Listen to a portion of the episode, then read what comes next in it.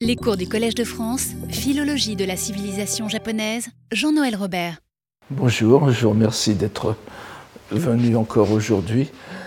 Euh, écouter un cours qui, n'est pas facile, une pensée très délicate, mais qui me semble tout à fait passionnante en tout cas. Nous avons vu euh, lors de la leçon précédente la critique systématique à laquelle Sakamoto, Nakamoto, mon Dieu, donc euh, Tominaga Nakamoto, soumet l'histoire du bouddhisme et de ses doctrines. L'étude minutieuse qu'il en a faite dans les propos au sortir de la concentration, le Shutsujo Kogo, qui s'appuie manifestement sur des lectures détaillées et à laquelle il renvoie dans son opuscule du vieillard, le Okina no Fumi, lui a servi de terrain d'expérimentation pour mettre au point sa grille réflexive sur l'évolution des religions c'est le bouddhisme. Pas il voudra retrouver les mêmes constantes dans les deux autres, c'est-à-dire le confucianisme et le shinto. Nous allons donc voir aujourd'hui comment il reconsidère l'histoire du confucianisme et du shinto à la lumière de sa découverte.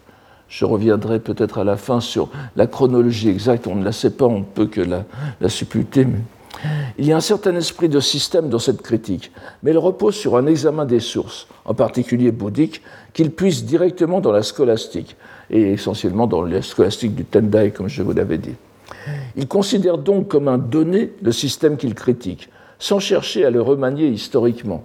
Il, a un esprit critique, mais quand même il, il, se fonde sur la tradition. C'est un reproche qu'il est loisible de lui faire après trois siècles de recherche historique sur les religions. Mais il nous faut plutôt apprécier la nouveauté de son approche pour son époque. Il ne rejette pas ses sources, mais les réinterprète dans un nouveau système qu'il veut rationnel. Voyons donc à présent comment il ajuste sa grille critique aux deux autres systèmes. La grille critique du bouddhisme qu'il va appliquer au confucianisme et au shinto. Ici encore, Nakamoto se livre en quelques lignes à cet exercice de haute voltige intellectuelle dont il se délecte et fait un tour d'horizon complet de l'évolution non seulement du confucianisme, mais aussi du taoïsme de l'époque du maître, c'est-à-dire de Confucius, voire avant, jusqu'au Japon de son époque. Bien entendu, il ne saurait être question d'en faire une exégèse détaillée. Nous ne donnerons que les précisions indispensables à la, compréhension, sinon il faudrait passer la journée. Alors, comme d'habitude, je vous donne les, je, vous donne les, passages que je, que, je reprends d'un site d'internet qui reprend à peu près tel quel les, qui reprend à peu près tel quel les, une, bonne édition. Je l'ai remanié un peu pour, la simplifier, pour simplifier la lecture, mais encore une fois, ce n'est pas pour lire les textes, n'est-ce pas vous ça? Il, suffit de, se, euh, de, de, les lire, les japonisants qui sont ici pourront les retrouver très facilement sur, sur l'Internet en tapant Shutsujo Kogo et Okina no Fumi. Donc, cette première citation. De même, Confucius, s'appuyant sur les préceptes de Yao et de Shun, Shun, n'est-ce pas? Shun en chinois et, et Gyo et Shun en japonais, et prenons pour modèle les rois Wen et Wu, c'est-à-dire euh, Wen et Wu, c'est-à-dire les, les, Bun et Bu en japonais, exposa la voie de la légitimité royale, Odo. Je renvoie aux travaux de M. Van der Merch d'ailleurs à ce sujet, qui est en réalité, alors voici la, partie importante, qui est en réalité un dépassement, un dépassement euh, des idées de son époque lesquels ne, prenaient en compte que la voix des cinq hégémons, Gohaku, n'est-ce pas, les, donc les, les, cinq grands, grands États qui se partageaient le pouvoir à l'époque, tels Juan de Chi et Wen de Xin. De, bon, laissons passer tout ça, mais vous voyez la, partie importante, c'est un dépassement, sono ue o idetaru, littéralement, qui sortait au-dessus, udetaru mononari. Nakamoto part donc de Confucius, comme il est normal, en rappelant qu'il s'appuyait sur la tradition des deux derniers des, deux derniers des souverains mythiques, n'est-ce pas, les, Sanko Gotei, bon, ça aussi, ce sont des choses très connues, je, vous, pouvez regarder n'importe où pour... pour, pour les, donc, Gyo et Shun sont les, les, derniers de cette série qui auraient régné euh, euh, durant le troisième millénaire avant notre ère, en tout cas pour ces, pour ces souverains. Shun ayant cédé son trône à, à, eux, en japonais, Yu, n'est-ce pas, qui fonda la dynastie semi-historique des Xia. Et nous, là, nous commençons à entrer dans l'histoire chinoise. Les rois Wen et Wu, au nom fort symbolique, n'est-ce pas Wen, c'est le roi lettré, Bu, c'est en, en, japonais Bun, donc c'est le roi lettré, Bu, c'est le roi des armes, pas et, vous connaissez la locution Bunbu qui, qui, sera, qui fera toute l'histoire de la culture chinoise et japonaise. Et l'on sait que euh, toute la vie et les efforts de Confucius furent consacrés à rétablir la voie royale. Alors, donc, ils, fondèrent la dynastie des Zhou, n'est-ce pas, des Shu, autour du XIe siècle avant Jésus-Christ. Et l'on sait que toute la vie et les efforts de Confucius furent consacrés à rétablir la voie royale de ses souverains dans la Chine de son époque, Confucius ayant euh, vécu euh, les dates traditionnelles, bien sûr, de, de, moins 551 à moins 479. Donc cela constituait un dépassement des gouvernements arbitraires, des, les, hégémons, n'est-ce pas, des cinq royaumes qui se partagèrent l'empire avec l'affaiblissement du pouvoir des Zhou, n'est-ce pas, cette, partie qui va de la fin des, jusqu'à la euh, jusqu'au Qin, n'est-ce pas? Donc le duc de Qi, euh, Juan, qui est mort en moins 653, et euh, Wen de Qin, n'est-ce pas, du royaume de Qin, qui, qui, serait mort en moins 628. Ce sont des représentants exemplaires de ce que Confucius rêvait d'effacer au moment où s'ouvrait la sombre période dite des royaumes combattants que l'on date souvent de moins 475, c'est-à-dire le, début, c'est-à-dire presque exactement à la mort de Confucius. Et elle finit évidemment avec le règne du premier empereur des Qin, Shin Shikote en japonais, Qin Shi Huangdi, en moins 221. On voit donc le mouvement qu'esquisse Nakamoto. Confucius se référant au roi modèle des Zhou, eux-mêmes en prise directe avec les préceptes des empereurs légendaires, pour dépasser, n'est-ce pas, pour dépasser le présent immédiat et son cortège de misère politique. C'est donc le même mouvement que celui du Bouddha historique Shakyamuni, qui avait pris un puits, nous l'avons vu, pour ainsi dire, sur les Bouddhas d'un passé immensément lointain, pour dépasser les maîtres d'erreur qui le précédaient immédiatement, les, les n'est-ce pas, les, les Gedoshi, ou on dit aussi Rokushi Gedo qui, le, précédait immédiatement dans l'histoire indienne, tel que les textes bouddhiques permettaient de la restituer.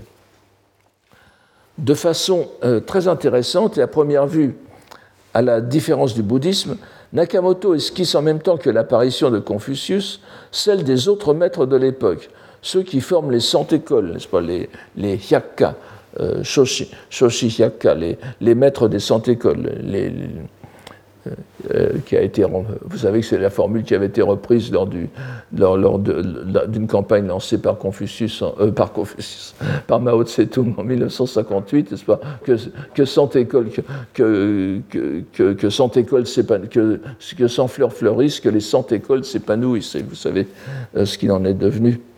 Donc, alors évidemment, il fait ça pour les mettre en parallèle semble-t-il, avec les maîtres hétérodoxes du, bouddhisme. Donc les cent écoles d'un côté, les maîtres hétérodoxes de l'autre.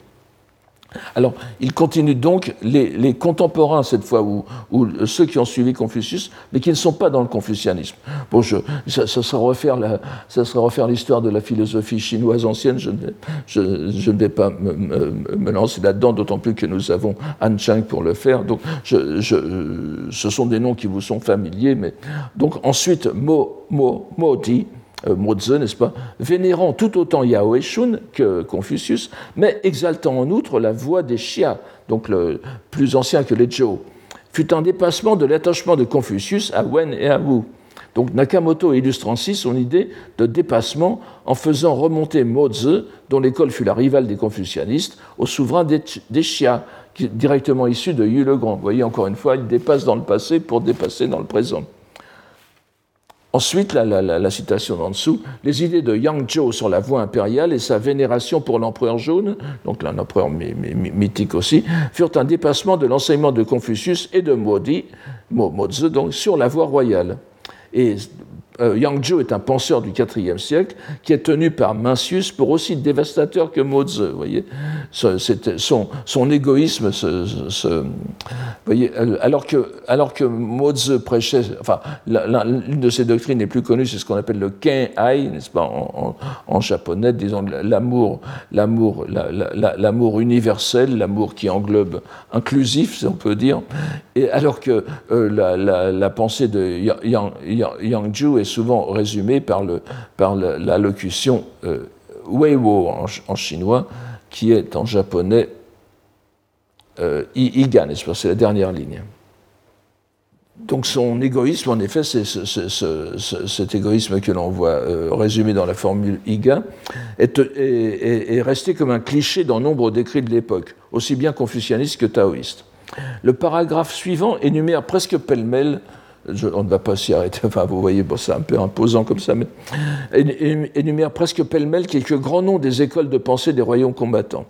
Il faut voir dans cette énumération un peu débridée une volonté d'inclure tout ce qui fait le prestige de la pensée chinoise classique dans sa grille critique, dans, dans la grille critique de Nakamoto, tout ce qui fait cette pensée chinoise. Donc ensuite, vous avez Xu Xing qui met en, euh, Kyoko en, japonais, mis en avant les euh, Shannong, c'est-à-dire le dieu de l'agriculture ou les tenants de l'école de l'agriculture, il y a une ambiguïté. Et ensuite, vous, voyez évidemment Zhuangzi, Liezi et leur école prônèrent les souverains euh, Wuhai, Godian ou l'état de chaos, ce qui était encore un surdépassement. Vous voyez, euh, Sono Ue no Ueo Idetaru Mononadi, un, sur, un, un surdépassement de leurs prédécesseurs.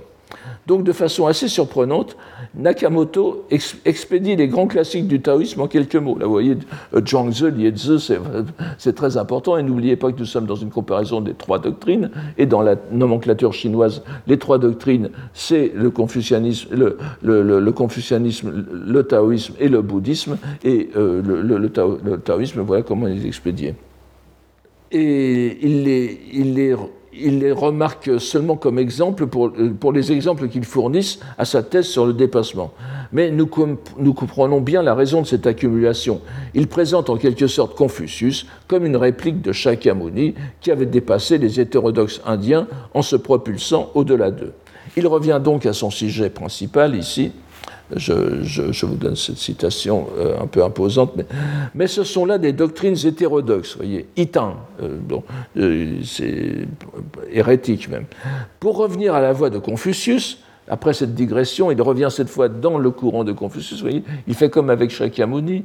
Le, après, avoir, esquissé ce qui se passe autour de Confucius, il va dans le, confucianisme à proprement parler. Pour revenir à la voix de Confucius, nous constaterons qu'elle est divisée en, huit branches, n'est-ce pas? Wakarete Yatsutonaru toutes se réclamant de l'enseignement de Confucius en se dépassant mutuellement. Mina sono, euh, il continue sono eo euh, ide Toutes se dépassant mutuellement. Toutes se réclamant de l'enseignement de Confucius en se dépassant mutuellement. L'affirmation, alors là, je, n'entrons pas dans les, détails, c'est simplement, pour avoir une idée de comment euh, Nakamoto mène son raisonnement. L'affirmation de Kao Tzu, selon laquelle la nature humaine n'est ni bonne ni dépourvue de bonté, constitue un dépassement de Shizu, selon qui la nature humaine comporte bien et mal. L'opinion sur la bonté de la nature humaine exprimée par Mencius est d'un dépassement de celle de Cao Tzu. Et Xunzi, qui soutenait qu'elle était mauvaise, constitue un dépassement des idées de Mencius. Zhangzi Bon, là, on sort du Confucius. Zhangzi rédigea le livre de la piété filiale qu'il fit passer pour les dialogues de Zhangzi, et il prôna la piété filiale. Il abandonna ainsi les différentes voies pour tout ramener à cette dernière vertu. En appelant donc les non-confucianistes hétérodoxes, il les remet dans sa grille de développement parallèle au bouddhisme et s'appuie sur cette analogie de structure pour décrire l'évolution historique de l'enseignement de Confucius au fil des siècles et des nouvelles écoles, comme celle du bouddhisme, avec de nouveaux penseurs qui se réclament, avec le, terme kagotsuku, n'est-ce pas, kagotsukelu, que nous avons déjà vu à plusieurs reprises, qui se réclament d'une compréhension plus authentique de la pensée du maître et en en faisant le prétexte de la création de leur propre école et doctrine. Donc rien de nouveau sous le soleil de la voix, n'est-ce pas? N'oubliez pas que soleil, dans une expression euh, japonaise pour soleil, tento veut dire la voix du ciel. Nous ne pouvons entrer dans le détail des noms et des doctrines de cette esquisse éclair de l'histoire du confucianisme, mais nous en comprenons bien le mouvement. Nakamoto choisit de centrer son esquisse sur quelques notions fondamentales, en particulier la nature humaine et la piété filiale, présentant cette dernière comme l'aboutissement formel de l'évolution ancienne du confucianisme et le dépassement de toutes les voies, parce que c'est évidemment aussi l'une des, valeurs confucianistes qui est la plus euh, implantée au Japon. Cela lui permet de porter les stockades au néo-confucianisme, donc l'école des Song, dont je vous l'ai dit, qui s'est développée à partir du, euh, donc à la, fin du, XIIe siècle et qui est venue au Japon autour de l'an 1600 pour, euh, pour constituer la voie principale, n'est-ce pas? Des études confucianistes et, officielles même. Cela lui permet donc de porter les stockades au néo-confucianisme, puis aux écoles confucianistes japonaises, ici encore en quelques mots. Les confucianistes des Song, ne s'apercevant pas de cette évolution, étaient persuadés de l'unicité de l'enseignement depuis les origines, alors que plus récemment, au Japon, Ito Jinsai a soutenu que Mencius seul fut euh, dans la droite ligne de Confucius, tous les autres enseignements étant hérétiques. Tandis que Solai, donc Ogyu Solai, nous avons déjà vu ses noms, euh, affirmait, affirmait, que la voix de Confucius remontait directement à celle des premiers souverains. Zeus et Mencius s'y étant en fait opposés. Toutes ces opinions sont éminemment fautives. Mina, je pense qu'il fait Oinaru Mizokonai no machigai, no machigai, no machigai taru koto domo nadi. Vous voyez cette vivacité des penseurs d'Edo, on retrouve un peu de, déjà ici, on retrouve un peu de, de ce qu'on verra chez, chez euh, Norinaga plus tard, n'est-ce pas cette, On n'est pas tendre avec ses, adversaires. Il reproche donc tout d'abord aux néo-confucianistes chinois et à leurs successeurs d'avoir ignoré les développements historiques de l'école et de l'avoir à tort considérée comme unique et cohérente en sa doctrine. Pour ce qui est du Japon, les deux noms qu'il mentionne sont les deux représentants de ce que l'on peut désigner, pour faire court, je pense, je ne l'ai pas ici, de ce que l'on peut désigner, pour faire court, comme le mouvement Kogaku, ou les études antiquisantes, pas, Inishie no Gaku, les études sur l'Antiquité, qui sont surtout réunies dans leur critique du néo-confucianisme japonais. Ito Jinsai et euh, Ogyo Solai, euh, chacun à sa façon, veut, euh, veulent dépasser le, néo-confucianisme pour revenir, à, pour revenir à une étude, disons, directe des textes et en particulier chez Ogyo Solai, qui est un vrai philologue, dont, dont on, peut, on, peut, on peut dire qu'il a fait sur la langue chinoise antique ce que les, les Kokugakusha faisaient sur le japonais. Il y a, il y a vraiment une, une, symbiose entre les deux courants de ce point de vue, dans la, dans la méthode. Nakamoto retrouve chez eux le même mouvement historique de pseudo-retour à une pureté originelle, pour conclure en fin de compte qu'ils sont tous dans l'erreur, n'ayant pu analyser avec justesse l'évolution des doctrines. Il renvoie à son œuvre de jeunesse qui exprimait, euh, euh, déjà les mêmes idées. Vous savez, euh, euh, c'est la, deuxième citation, n'est-ce pas? Alors, Setsuhei, il faut, on lit, le plus souvent les gens lisent Setsuhei, Seppei, peut-être euh, Bun o Fumi o Mirubeshi, n'est-ce pas? Je, vous ai dit, on n'a plus ce texte, il l'avait écrit très jeune, et c'était sans doute son galop d'essai qu'il avait fait sur le confucianisme. Je, reviendrai peut-être là-dessus à l'occasion, mais je, je, le dis déjà maintenant, n'est-ce pas?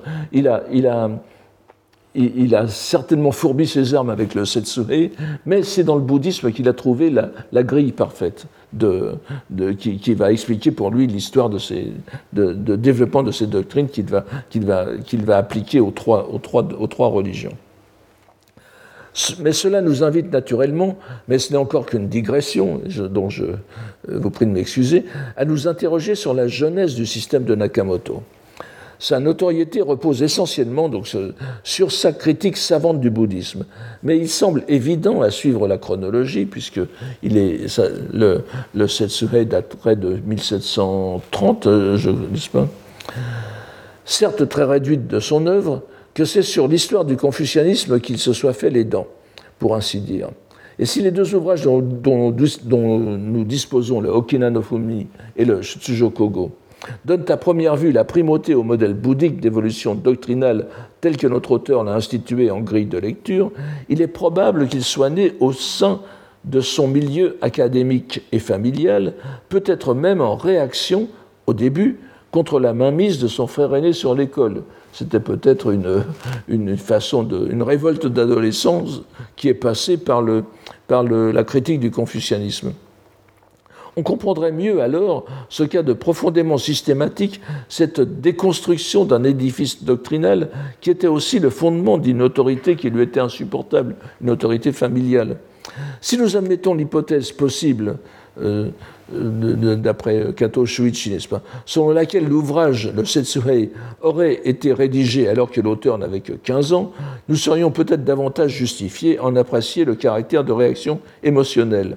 Mais encore une fois, il est clair à partir de l'Okina no Fumi comme du Shutsujo Kogo que Nakamoto a décidé d'inverser le rapport entre les deux critiques et d'établir la grille bouddhique comme archétypique. C'est dans le bouddhisme, dans l'évolution de la pensée de, l'histoire du bouddhisme, qu'il trouve son modèle.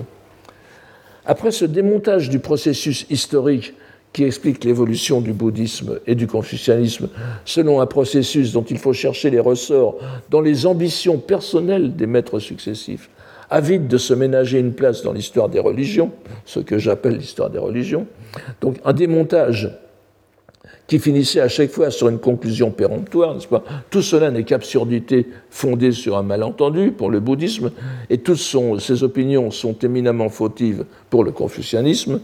On se doute que Nakamoto ne risquait pas de s'attirer les bonnes grâces des représentants institutionnels ou des défenseurs individuels de ces deux piliers de la société japonaise contemporaine.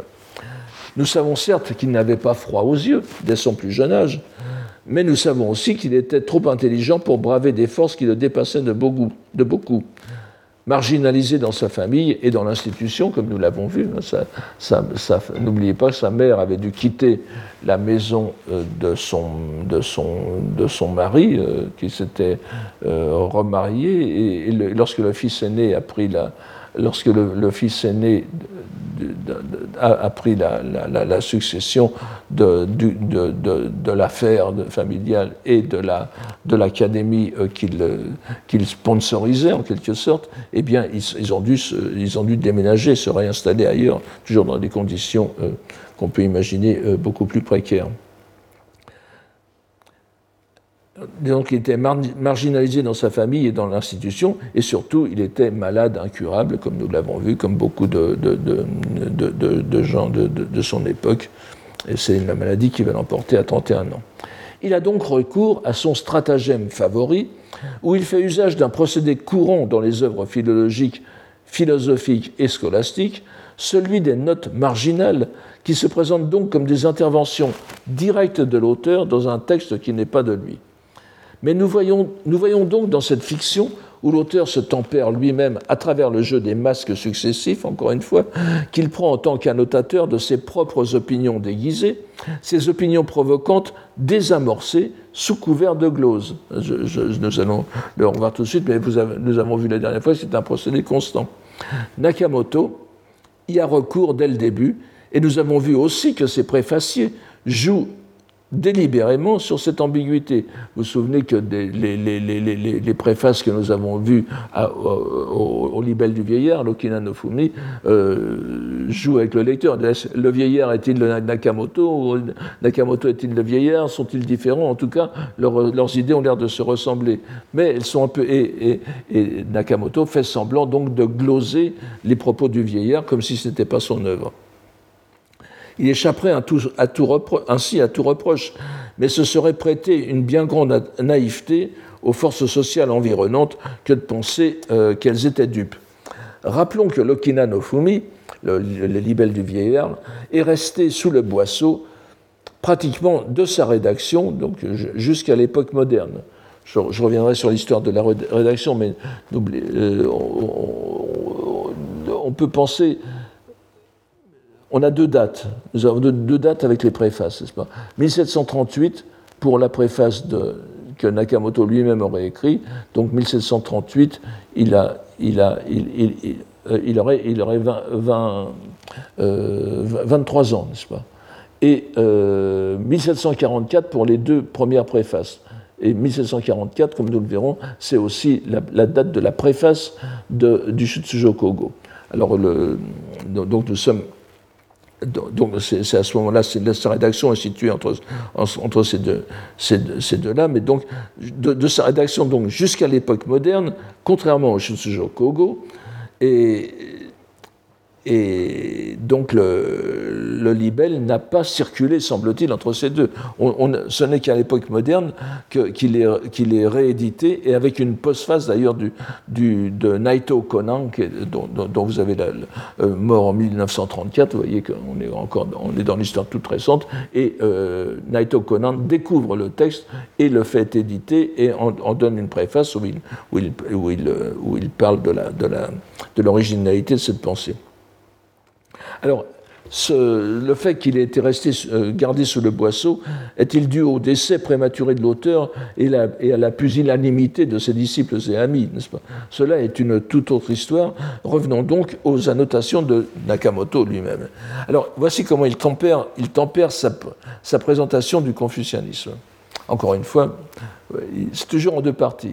Il, tempère et puis après il dit mais si c'est vrai, eh ben pas très bien. En tenant de tels propos, le vieillard veut dire que l'enseignement de Confucius sur la voie royale et l'inspiration qu'il retire de l'exemple des rois Wen et Wu ont pour raison son inquiétude à l'égard de la vénération exclusive de l'utilitarisme, n'est-ce pas, Koodi, qui caractérise la voie des cinq hégémons, des cinq, euh, rois, euh, euh, royaumes concurrents de l'époque.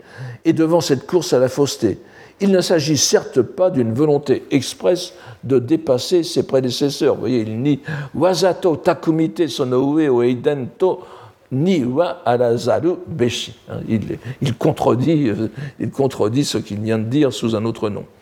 Donc Nakamoto rectifie la véhémence des propos du vieillard en prêtant à Confucius l'opinion traditionnelle, une, réelle préoccupation morale devant la décadence de, des penseurs de son temps, ce qui est bien sûr un retour à l'orthodoxie. Et nous voyons donc l'auteur faisant mine de nier dans la dernière phrase sa propre découverte sur le dépassement.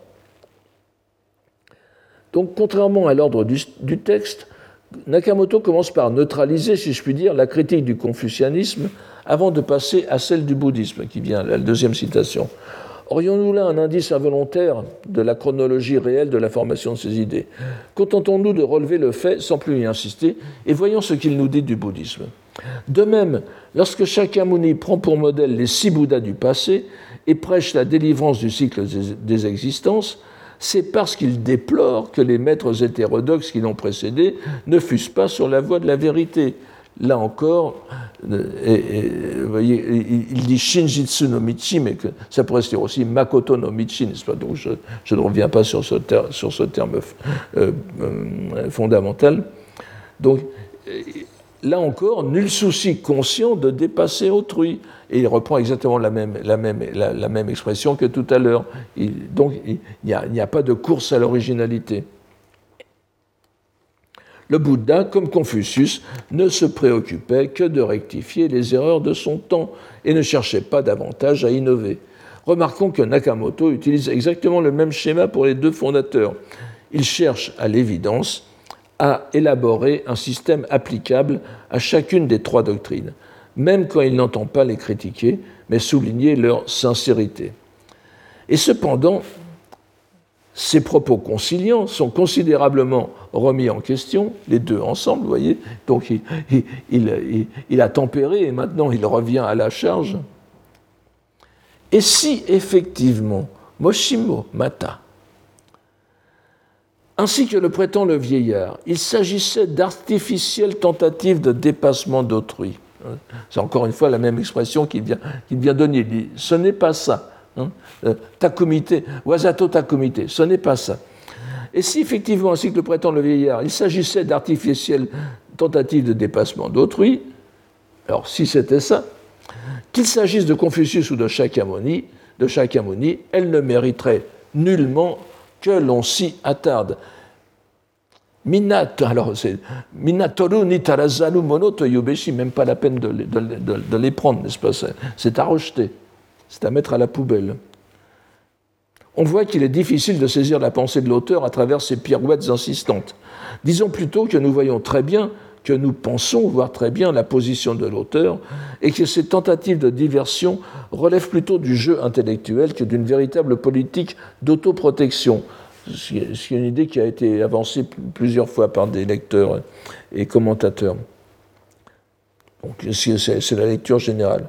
En tout cas, nous voyons que cette dernière phrase reste dévastatrice si on la relie directement au texte du vieillard qui précède, en sautant par-dessus les remarques marginales lénifiantes que Nakamoto vient, vient de faire. Voyons comment le vieillard poursuit avec son analyse de l'évolution historique du Shinto, dont il divise l'évolution en quatre grandes étapes. Quelques-unes de ces idées sont fort intéressantes. Et, vraiment, il y aurait beaucoup à dire, mais je vais voir. Alors, pour en venir, alors j'ai insisté un peu, mais euh, c'est quand même. Mata Shinto Totemo, n'est-ce pas? Totemo. Euh, toitemo. Alors je, traduis par. C'est peut-être un peu plus fort que le japonais, mais l'esprit est. Pour en venir à la prétendue voix des dieux quand on prétend parler de la voix des dieux, pour en venir à la prétendue voix des dieux, ce sont les gens de l'époque médiévale, Chuko, qui la firent passer pour remontant aux âges anciens de l'époque des dieux. C'est Jindai no Mukashi ni Kakotsukete. Encore une fois, cette, cette, cette formule Kakotsuku qui est vraiment le grand. Le, disons, faire.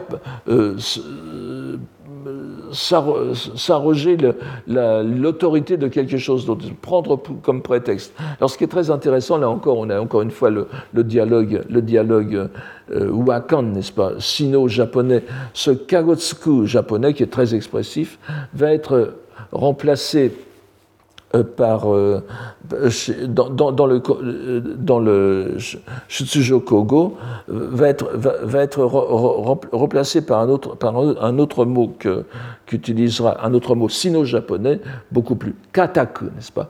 Kataku. Donc, qui, qui, littéralement, c'est-à-dire confier confier, sans remettre à quelqu'un, confier telle ou telle mission à quelqu'un, n'est-ce pas? Et euh, on, voit que c'est utilisé exactement dans le même contexte. C'est-à-dire que le, le, les, deux notions, les, deux notions sont, liées pour lui en japonais et en, et en sino-japonais. Dans un, dans un, avec un, évidemment, le, kataku est un, est un mot beaucoup plus, beaucoup plus noble, n'est-ce pas? Évidemment, comme c'est sino-japonais. Mais le kagotsuku, c'est vraiment, c'est, c'est, euh, se cacher derrière, prendre prétexte de ce, euh, ce, n'est pas du tout élogieux, n'est-ce pas? Donc, alors, Jinai de Mukashi ni Kakotsukete, ça sera Kataku en, chinois, euh, en sino-japonais. Donc, euh, ils la firent passer pour remontant aux âges anciens de l'époque des dieux et lui donnèrent le nom de voix du Japon afin de dépasser Yamato no Michi ou Nippon no Michi Tonazuke et lui donnèrent le nom de voie du Japon afin de dépasser le confucianisme et le bouddhisme. Nous voyons ici une, affirmation qui ne manque pas d'audace, non seulement dans le Japon d'Edo, mais dans le Japon de toujours, en présentant le Shinto comme une réponse locale à la venue dans l'archipel des doctrines continentales et donc postérieure à ces doctrines.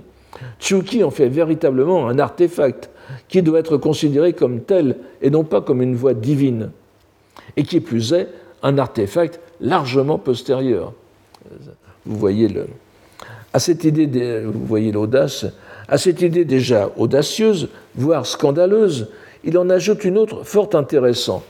Alors, c'est un, peu, un peu technique, mais en même temps, euh, vous, allez voir que euh, les, conséquences sur le, Japon et le Shinto sont, sont, sont graves, je pourrais dire. De même qu'au temps de la création, que ce soit avec les, divinités. Euh, alors, vous, ah, excusez-moi, ah voilà. Vous avez, ici le, temps de la création, donc je, traduis par Jibun. Le, création n'est pas là, mais on peut le mettre entre parenthèses. Pas? Mais que ce soit, alors, que ce soit avec les divinités Abasvara, littéralement euh, les, divinités dont on pourrait dire son et lumière, n'est-ce pas? Euh, je, vous expliquerai ça dans un instant. Les, divinités Abasvara en Inde, ou avec l'homme primordial Pangu en Chine, il n'était pas question d'une voie particulière bouddhique ou confucéenne, et que les deux furent fabriqués plus tard consciemment et à titre provisoire, de même le prétendu Shinto, la voie des dieux donc, ne saurait-il remonter à l'antique époque des divinités? On va voir comment s'articule cela, euh, cette idée avec l'idée de la mythologie japonaise, mais vous voyez qu'il n'y va pas par quatre chemins. Il s'agit encore une fois d'une tentative d'unification des trois grilles d'évolution des doctrines, en présentant pour les trois une sorte de période mythologique qui échappe à ces trois doctrines, qui reconnaissent chacune une époque des dieux qui échappe, elle, à leur construction postérieure. Relevons qu'ici, Nakamoto emploie la locution Kalini, hein, vous voyez, il a le Kalini tsukuri de koto, Kalini tsukuri de koto domo nareba, n'est-ce pas? Qui veut dire donc provisoire, le provisoire, le circonstanciel, et que c'est une notion bouddhique. N'oubliez pas, j'en ai parlé plusieurs fois, chaque fois que vous auriez dans un texte japonais kalini, euh, que, souvent les traducteurs euh, traduisent sans faire attention, provisoirement et tout ça, ça renvoie, au, ça renvoie à, euh, à l'idée bouddhique je ne dis pas chaque fois, si vous le trouvez évidemment euh, chez Murakami Haruki, ça ne sera sans doute plus comme ça, mais dans les, dans les, dans les écoles, dans les, dans les textes, nous l'avons vu euh, chez Saikaku l'an dernier, n'est-ce pas? Euh, C'était manifeste. Ça renvoie à cette idée du gongen, n'est-ce pas, de la, de la, de l'avatar, de ce qui est, ce qui est, de ce qui est provisoirement installé dans la réalité phénoménale, donc qui n'est pas réelle, pour aider les gens. Hein. C'est relié tout à fait à l'idée de Hoben euh, que, nous avons vu et que nous reverrons, euh, euh, donc l'expédient salvifique, bouddhique. C'est une notion d'abord bouddhique hein, et ensuite qui s'est répandue dans la pensée japonaise. Mais vous voyez que, que, Nakamoto l'utilise ici. Et n'oubliez pas qu'il il, l'a fait. nous avons vu tout à l'heure, enfin je, vais, je, vais, je vais le redire là-dessus, tout à l'heure nous avons vu Shinjitsu, n'est-ce pas? Jitsu, c'est le contraire de Kali. Donc, et, et, et, donc euh, le Kali s'oppose au vrai authentique qui est Makoto. Makoto, donc le Makoto no Michi, la voix, la voix, la voix, la voix authentique, la voix de vérité, la voix véritable de, de, de, Nakamoto, qui sera reprise par Norinaga, et euh, en réalité est fondée sur, cette, sur ce dialogue, ce, dialogue Makoto et euh, Kali, qui vient tout droit de l'idée des deux vérités bouddhiques. Je l'ai dit, mais je le redis encore. Donc, les deux euh, doctrines continentales apparaissent donc comme des constructions a posteriori, provisoires et provisionnelles, sur un fond préexistant, qui est le, fond mythologique. Nous aurons, je l'espère, l'occasion de revenir plus tard sur les incursions mythologiques d'Atsutane, telles que notre ami Yanaga Nobumi, je vous donnerai les, les références en temps utile, en a traité dans un article récent. Mais nous pouvons voir ici que Nakamoto se livre en un éclair, selon son habitude, à un travail de mythologie comparée, cette fois riche d'intuition, et qui, dans une certaine mesure, accorde une possible vérité au Shinto, malgré ce qu'il vient d'en dire. Ce n'est pas au hasard qu'il choisit les divinités dites Abasvara, n'est-ce pas, les, les littéralement, dont la voix est lumière, c'est-à-dire qu'au lieu de parler par des sons, il parle par des, euh, émissions de lumière. Ces divinités, dans l'architecture complexe de la structure cosmique bouddhique, sont situées au troisième niveau des dieux de méditation, Zenten, eux-mêmes au deuxième niveau du monde du visible ou de la forme, le Shikikai. Vous savez que le bouddhisme euh, divise notre monde notre monde euh, local, n'est-ce pas, en trois, en trois, dimensions. Nous sommes dans le, la première dimension qui est le yokai, la, dimension du, désir, et nous avons au-dessus la dimension, alors c'est shikikai ido, ido mais là, ido est à prendre ici dans, dans le sens de forme, c'est-à-dire qu'il n'y a plus de matière, mais qu'il n'y a qu'une sorte de qu'une sorte de, de, visible dans lequel évoluent des dieux qui sont classés en plusieurs, en plusieurs niveaux, et en particulier ce qu'on appelle les dieux de, de, méditation. Et le, les, ces, ces Abbasvara, donc, sont au, dans, à ce niveau-là. Et pourquoi, pourquoi parle-t-il de ces, de ces dieux? C'est que, selon une tradition, le premier habitat divin, ces dieux, ces dieux n'est-ce pas, euh, qui sera préservé de la conflagration universelle finale, n'est-ce pas? C'est-à-dire que, vous savez, je, je crois que j'en ai... Je, euh, je, pense en avoir... Euh, enfin bon, ça n'a pas beaucoup de... ça n'a pas beaucoup d'importance.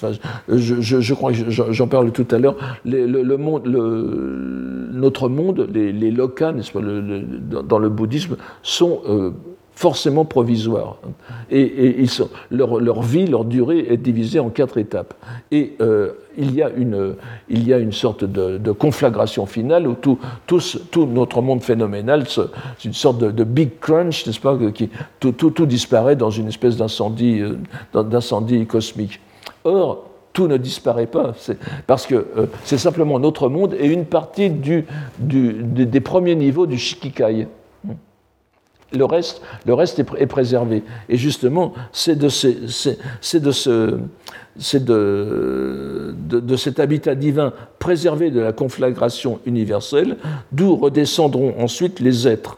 C'est-à-dire que euh, les, êtres qui, forment, qui, reformeront le monde sont des dieux dégénérés, vous, le savez, je vous ai déjà expliqué, je pense que les dieux, les, dieux, dans le bouddhisme sont les dieux de la mythologie indienne, mais seulement ils ont été euh, dégradés en quelque sorte, ils sont dans les six voies. Et euh, étant dieux dans les six voies, ils ne sont pas éternels, ils vivent très longtemps. Et euh, seulement lorsqu'ils sont arrivés au bout de leur karma, de leur rétribution en tant que Dieu, c'est quand même une récompense, il n'y a pas de doute que ce soit une promotion, mais euh, ça arrive à sa fin et euh, leur mauvais, la, mauvaise part de karma va revenir. Et ils commencent à, ils commencent à, à, se sentir très, très mal, n'est-ce pas? C'est ce qu'on appelle les tenning n'est-ce pas? Les, cinq, les cinq signes de, de, de, dégénérescence des dieux. Je, je les épargne parce que un peu physiologiques, mais euh, bref, ils vont retourner dans le cycle des existences. Et à ce moment-là, ils vont devenir humains. Alors, il, y a, plusieurs, euh, euh, façons de, décrire ce retour à l'humanité. Mais disons, l'idée est bien, bien là. Les humains sont des dieux dégénérés venant du, du monde de la forme, n'est-ce pas? Donc, euh, et ce sont eux qui vont euh, faire les, qui, vont produire le, nouveau monde. Et donc, euh, fidèle à sa méthode de mise en grille parallèle, Tsuki Nakamoto attribue à ces dieux, on peut les considérer comme une classe de dieux, dans la structure bouddhique, la même place que Pangu, n'est-ce pas? Alors, le Pangu dans la mythologie chinoise, ou dans le peu qui nous en reste de cette mythologie chinoise. Vous savez qu'elle est, beaucoup plus euh, réduite. C'est-à-dire que ont, les, Chinois ont, l'historiographie chinoise a fait un peu ce qu'auraient fait les Romains euh, selon Dumézil, c'est-à-dire qu'ils ont transformé les dieux en, en, en personnalités historiques. Ce sont les rois, les empereurs mythiques, etc. Alors, mais Pangu, lui, dans la mythologie chinoise, émergeant de l'œuf originel au sortir du chaos primordial et créant peu à peu le monde, est considéré soit comme le premier homme, soit comme l'origine du genre humain. Il est en tout cas considéré comme bien antérieur aux trois souverains et cinq empereurs mentionnés plus haut, et constitue, comme les dieux Abhasvara, l'horizon indispensable de la création. C'est le, le, plus haut que l'on euh, puisse remonter dans l'idée chinoise de la cosmologie. Nous pouvons donc comprendre les raisons qui mènent Nakamoto à les mettre en parallèle. Et nous voyons la conséquence qu'il en tire immédiatement sur le domaine qui l'intéresse principalement. Pour le Shinto même, il faut faire la distinction à ce que le Shinto raconte des dieux, son discours sur les dieux, et la situation objective, pour ainsi dire, euh, un donné euh, euh, irréfutable, de l'âge mythologique la voix des dieux et l'âge des dieux sont loin de se recouvrir. pour, pour, Nakamoto, il y a quelque chose qui est plus haut encore. Cette voie des dieux, telle qu'elle constitue le Shinto, est en conséquence, elle aussi, une construction provisoire à distinguer de la cosmogonie à proprement parler. Vous voyez la subtilité, n'est-ce pas? Et c'est une construction provisoire qui se déploie en trois étapes euh, selon, euh, selon Nakamoto. Alors, la première forme sous laquelle il a été exposé a nom syncrétisme, euh, Ryobu Shugo on dit aussi le Ryobu Shinto. Le syncrétisme des deux parties. Doctrine élaborée, alors, syncrétisme des deux parties. Doctrine élaborée par la réunion des voies bouddhiques et confucéennes auxquelles on a apporté les retouches appropriées. C'est très subtil, enfin c'est une très bonne observation, mais ça parle d'un Shinto très tardif. Hein, Donc la première étape qu'il distingue est un peu surprenante. Remarquons tout d'abord que Nakamoto ne fait nulle mention d'une période historique où aurait existé un Shinto indépendant, en particulier celui qui est présenté par le texte du Kojiki, qui, serait ce qui vient tout de suite à l'idée. Faut-il alors comprendre que l'âge mythologique primordial auquel il fait allusion est celui décrit dans ce texte, mais qu'il est trop factuel pour être considéré comme une doctrine. Le Kojiki serait une relation objective de ce qui s'est passé. Car les trois étapes que décrit Nakamoto sont bien tardives et très postérieures à la, à la rédaction de ces grands textes japonais du 8e siècle, n'est-ce pas? Et nous pouvons voir que la chronologie de ces trois étapes est un peu surprenante, comme la, définition qu'il donne du Ryobu Shinto, à qui il semble accorder chronologiquement la première place. En principe, le terme, parce qu'il semble prendre Ryobu, Ryobu ici bipartite dans le sens confucianisme et bouddhisme. Mais en, euh, en, principe, dans le terme de bipartite désigne les deux mandalas. Vous savez que dans l'ésotérisme japonais, il y a le mandala du, plan de matrice et le mandala du plan de, diamant, le, le, Taizokai et le, et Kongokai mandala.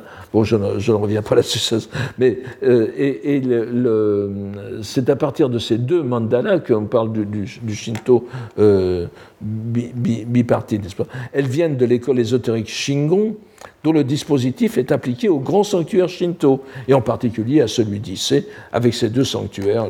Bon, je ne reviens pas là-dessus. Le fait que Nakamoto donne la priorité chronologique à cette branche s'explique sans doute, enfin c'est moi qui le... parce qu'on euh, l'a fait remonter directement à Kukai lui-même. Donc Kukai, c'est quand même un personnage fondateur dans, la, dans, la, dans l'histoire japonaise, c'est pas? Donc euh, euh, le, début du, du, du, 9e siècle, autour de l'an 800 si vous, si vous voulez. Et alors, comme le Ryobu Shinto est prétendument remonté à, à, Kukai, il le prend peut-être comme ça. Donc, En réalité, les textes les plus anciens qui fassent mention de ce Ryobu Shinto, explicitement, datent du XIVe siècle. Et le Ryobu Shinto lui-même n'est qu'un cas particulier du phénomène auquel Chuki n'accorde que la deuxième place, n'est-ce pas? Remarquons aussi qu'il semble considérer que le terme bipartite signifie que cette branche combine bouddhisme et confucianisme, je viens de le dire, ce qui donnerait à penser qu'il met le Suika Shinto dans cette catégorie. J'en reparlerai un peu plus bas. Mouvement encore plus récent puisqu'il ne date que du XVIIe siècle. Mais évidemment, le texte est si allusif qu'il est difficile d'en tirer des conclusions. On comprend qu'il soit plus commode pour lui de mettre les deux doctrines dans l'affaire, confucianisme et bouddhisme. Une chose est certaine, c'est que Nakamoto n'accorde que peu de crédit à cette fabrication. Oui, le Suika Shinto, vous l'avez ici, n'est-ce pas? La, seconde branche, selon Nakamoto, est historiquement antérieure, si l'on se fonde sur l'histoire du, Shinto, n'est-ce pas? Ce qui est apparu ensuite est appelé enchaînement de l'origine et euh, des traces.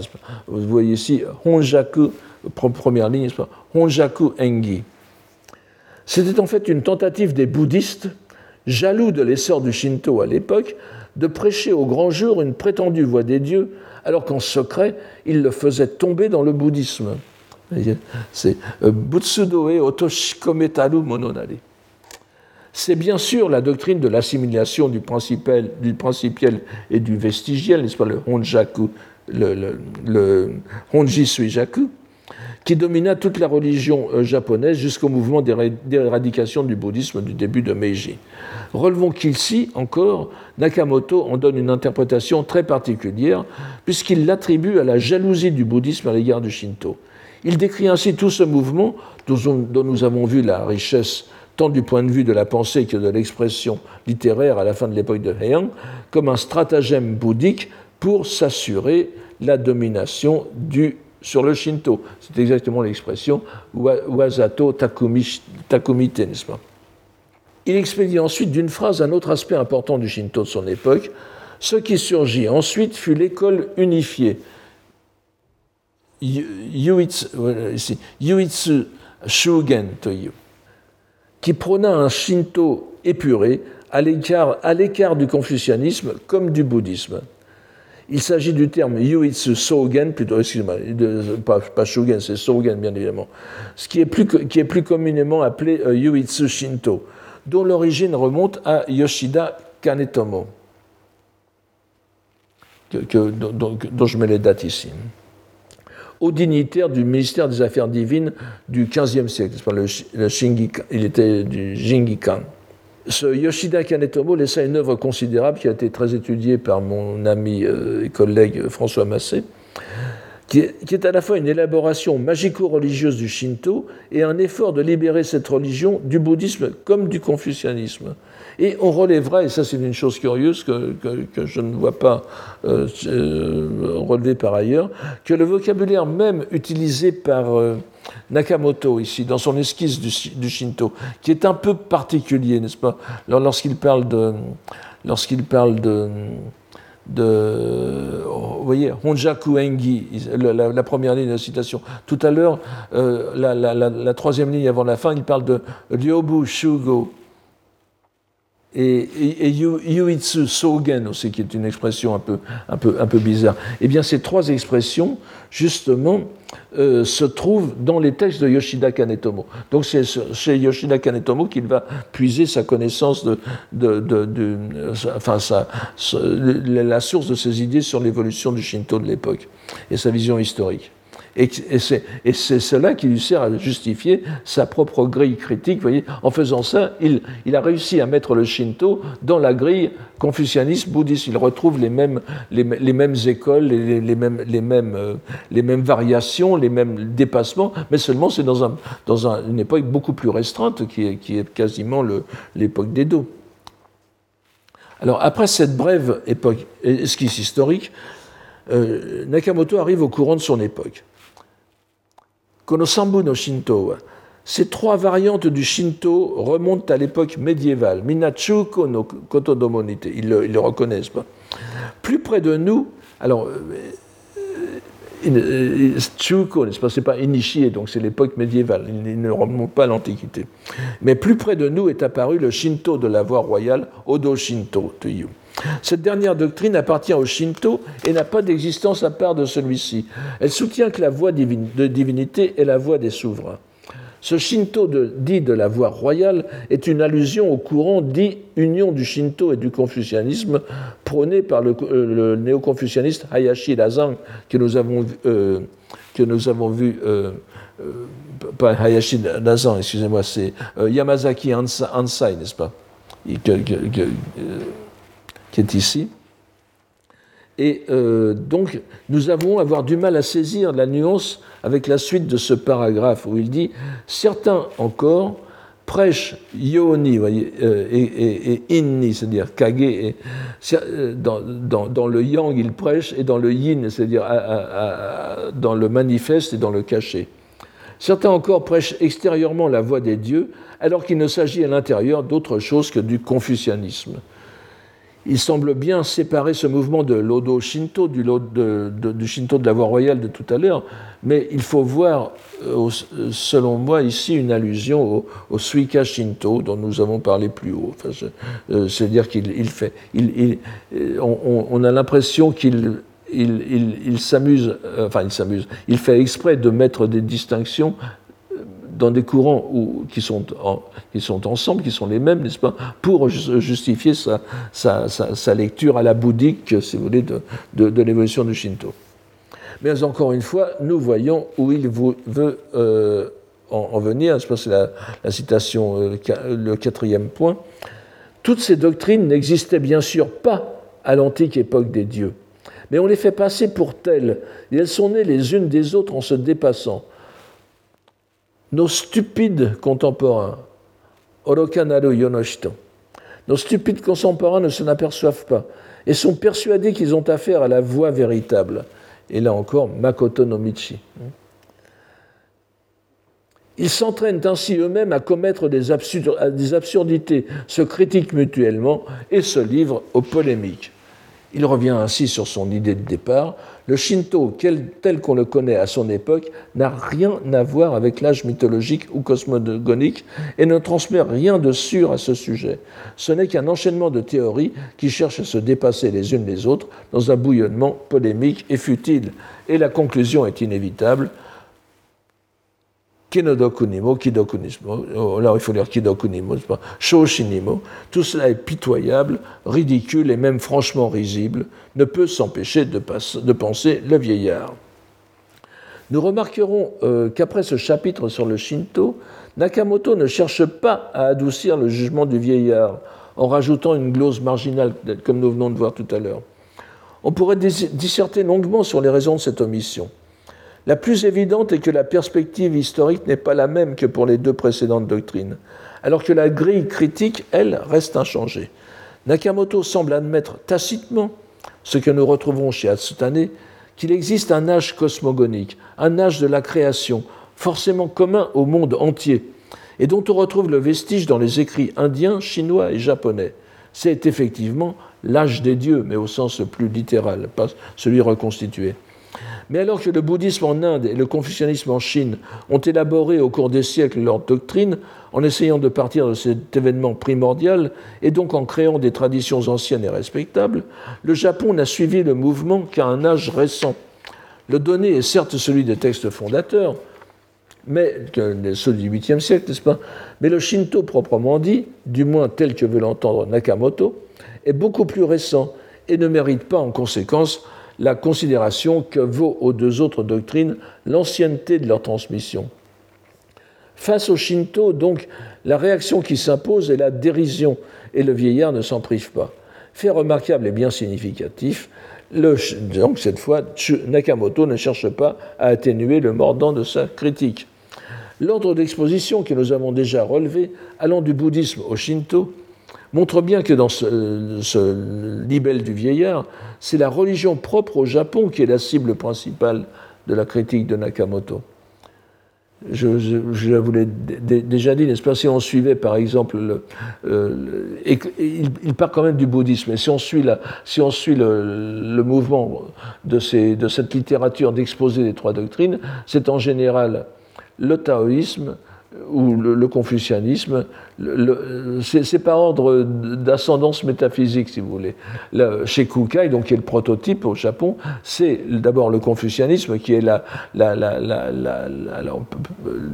doctrine la plus, la plus terre à terre, je dirais, la plus concernée par, notre monde.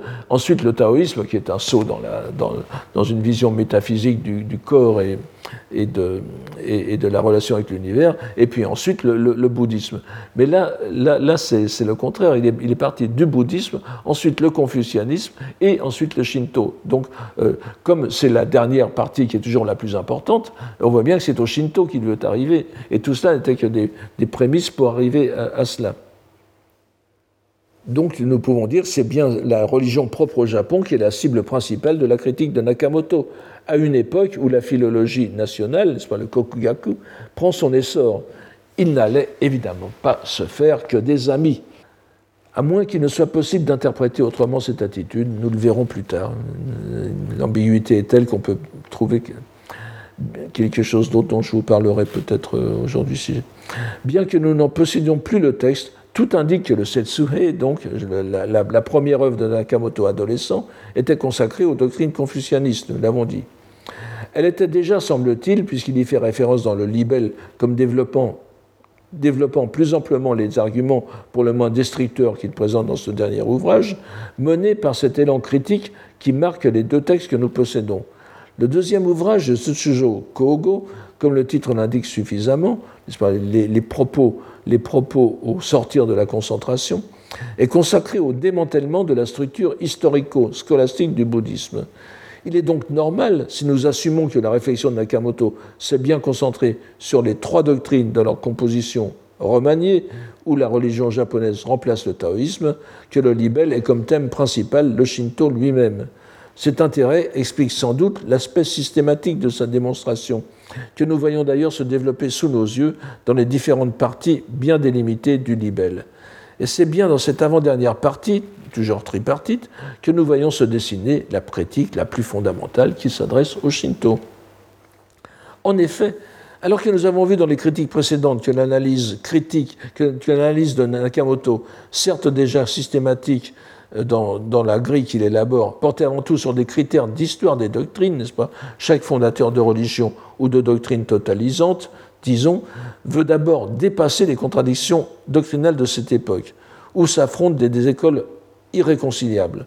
Puis la religion ou doctrine, une fois fondée, celle-ci va évoluer au fil des efforts des successeurs du fondateur, qui innoveront à intervalles plus ou moins réguliers en présentant leurs innovations comme des retours à la pureté doctrinale du fondateur, n'est-ce pas, le Kagotsuku. Cela est somme toute acceptable comme base de discussion sur l'évolution des religions. Et si nous, plaçons au 18, si nous plaçons au XVIIIe siècle dans une perspective transversale, Orient-Occident, on pourrait imaginer qu'un dialogue aurait été tout à fait possible de ce point de vue entre Nakamoto, et les Européens, qui commençaient à réfléchir sur l'histoire comparée des religions. Et ce dialogue aurait certainement pu se poursuivre au XIXe siècle. Mais dans cette partie, Nakamoto lui-même innove en faisant intervenir une dimension à notre sens très originale, la dimension mythologique ou cosmogonique nous devons tout d'abord y voir une extension de son esprit de système, mais une, extension orientée vers un but bien défini. Cela se voit dans la façon même dont il uniformise en quelque sorte la dimension mythologique des trois doctrines, alors qu'ils sont en réalité profondément différentes dans la place qu'ils accordent à cette, à cette dimension. C'est donc au prix d'une distorsion évidemment volontaire qu'il peut, les mettre sur le même plan. Comme nous l'avons dit, n'est-ce pas, fait très significatif, Nakamoto commence son paradigme, son paradigme par le bouddhisme, alors que c'est celle des trois doctrines où la cosmogonie et la théogonie en tant que telles n'ont qu'une place secondaire dans l'édifice monastique, dans l'édifice scolastique évidemment, nous ne pouvons que renvoyer aussi aux travaux de Yanaga Nobumi, qui, lui, a, fait une démarche tout à fait différente. Il a fait un, livre monumental en, deux gros volumes qu'il appelle justement Bukkyo Shinwa, la, la, mythologie bouddhique, mais où il essaye de reconstituer un monde mythologique à l'intérieur du bouddhisme. Ici, c'est tout à fait, tout à fait différent. Il s'agit d'ailleurs, comme le remarque presque Nakamoto lui-même, d'un héritage antérieur qui n'est pas partie intégrante de la doctrine, mais constitue la vision du monde pan-indienne, C'est ce que je viens de vous dire. Le, bouddhisme est l'héritier de cette vision, il ne l'a pas inventée. Mais surtout, dans le bouddhisme, la naissance du monde, des dieux et des hommes ne sont pas les événements fondateurs décisifs qu'ils constituent dans les autres religions puisqu'ils ne sont qu'une étape infiniment répétée, je vous l'ai dit, dans le cycle tout aussi infini des quatre stages de l'existence du monde. Je vous l'ai mis ici, n'est-ce pas? Shigo, littéralement les quatre, les, quatre âges de, l'univers, Jogo, Jugo, Ego, Kugo, n'est-ce pas? C'est-à-dire l'étape de la formation, ce qui correspond à peu près à nos, à nos cosmogonies. Hein. Ensuite, Jugo, l'étape, la, période où l'univers est, stabilisé, donc c'est celui que nous, que nous vivons. Et puis arrive l'âge de la fin, Ego, n'est-ce pas, l'âge de la destruction, et après Kugo, un âge du vide, n'est-ce pas, où vous avez une sorte de, vous avez une sorte de, de, de, de, grande période cosmique intermédiaire où il n'y a plus rien, il n'y a que, il n'y a que il, n'y a que, les dieux, grands dieux qui, sommeillent d'ailleurs. Mais surtout dans le Alors donc, le, moteur de cette évolution, donc de, cette évolution cosmogonique, est la puissance de l'acte, du karma, élaboré au long des âges cosmiques par les humains eux-mêmes. Alors dans le bouddhisme, évidemment, il n'y a plus rien. Les dieux eux-mêmes ne, sont, dans, une autre dimension les dieux ne jouent dans cette évolution qu'un rôle secondaire, à commencer par Brahma, le dieu suprême des, doctrines indiennes traditionnelles, dont la nature est adaptée à la doctrine bouddhique en étant profondément modifiée. Vous savez que parfois on tourne Brahma en dérision, puisqu'il est le premier à, la création du monde et il est le dernier à la destruction du monde. Donc il se croit, il se croit le dieu, le dieu créateur, ce qu'il n'est absolument pas dans le bouddhisme. La véritable cosmogonie bouddhique, donc, ne relève que du bouddhisme lui-même et a comme support ontologique les Bouddhas, et en particulier dans le bouddhisme japonais qui est le nôtre, le grand, le, grand Bouddha solaire, n'est-ce pas, Dainichi Nyorai, Hein, qui, est, le Bouddha de, l'ésotérisme et qui va être celui qui est concerné par le, le, syncrétisme shinto-bouddhique. Et je, me permets de vous rappeler, enfin c'est quelque chose qui est bien connu, mais euh, cette idée qui a fait vraiment florès à partir de la, de la fin de l'époque de, de, Heian au Japon, n'est-ce pas? Dai Nihon Koku, le grand royaume du Japon, le grand empire du Japon, euh, qui est lu Dai Nichi no Hongoku, le royaume originel du Bouddha Mahavairochana, n'est-ce pas? Là, c'est de l'appropriation où je ne m'y connais pas, Donc, c'est et, qui, qui, montre bien l'importance du, bouddhisme dans ses, dans, dans, ses idées, euh, même euh, pré-nationalistes. Le fondement du monde dans le bouddhisme est le plan de la loi, le Hokkai, qui est le lieu de résidence métaphysique de Dainichi. La cosmogonie invoquée par Nakamoto est donc mineure dans le bouddhisme et n'explique que les vicissitudes de nos plans d'existence. Donc on ne peut vraiment pas les mettre euh, sur le même plan. Il est d'autant plus intéressant qu'il le prenne comme premier cas de son paradigme, auquel il va joindre le mythe chinois et le mythe japonais. Remarquons d'ailleurs que le nom de Pangu, dans la mythologie chinoise, la créature primordiale, l'homme primordial, si vous voulez, en Chine, apparaît relativement tardivement dans la littérature chinoise. Il semble qu'on ne le connaisse pas avant le IIIe siècle après Jésus-Christ, n'est-ce pas?